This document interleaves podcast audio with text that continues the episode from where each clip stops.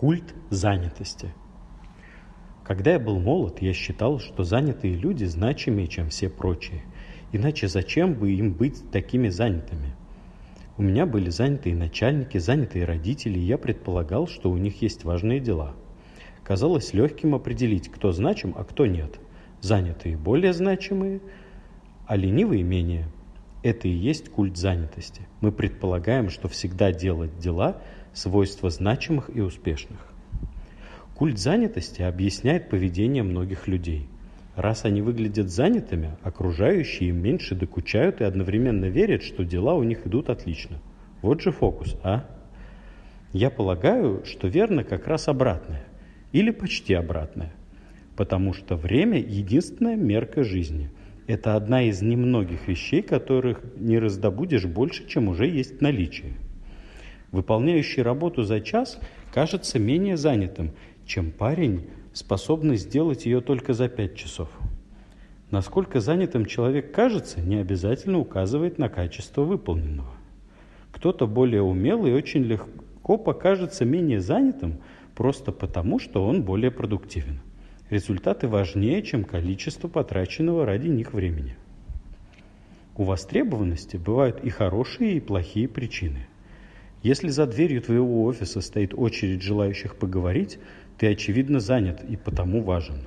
Но почему-то самого медленного магазинного кассира во Вселенной превозносить не будут.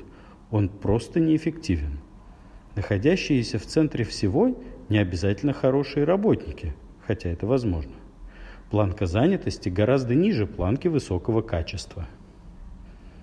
Порыв сэкономить время часто ни к чему не приводит. Если ты всегда срезаешь углы, чтобы сэкономить время, то когда именно ты используешь все то время, которое наэкономил?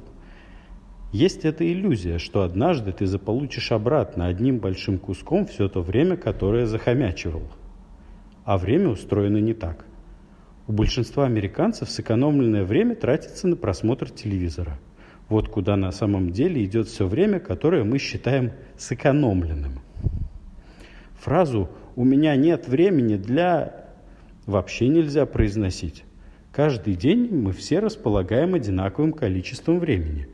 Если ты чего-то не можешь сделать, дело не в количестве времени.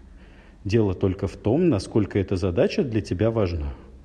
Я уверен, что если у тебя случится сердечный приступ, ты волшебным образом найдешь время пойти в больницу – это время возьмется от чего-то другого, запланированного, но оказавшегося теперь менее важным. Вот так время и устроено. Когда люди говорят «у меня нет времени», они вообще-то имеют в виду, что это конкретное дело недостаточно важно, чтобы заслужить их время. Это вежливый способ сообщать людям, что они не заслуживают внимания. Это значит, что всегда занятые люди бедны временем. У них нехватка времени, у них долги по времени. Или они пытаются делать слишком много, или делают не то, что умеют делать классно. Им не удается действенно распорядиться временем, или же они просто не знают, на что именно хотят подействовать. Так что они бьются над улучшением сразу всего, и в итоге не улучшают ничего. Люди, которые действительно владеют своим временем, всегда имеют сколько-то, чтобы одарить им нуждающегося – то, что, то, как они используют время, определяется ощущением важности, а оно может переключать с обычной, на работу, с обычной работы на менее насущные, глубокие занятия, необходимость которых сложнее обосновать. Эти люди защищают свое время от пустяков и идиотизма. Они богаты временем, они обеспечивают себе временные излишки.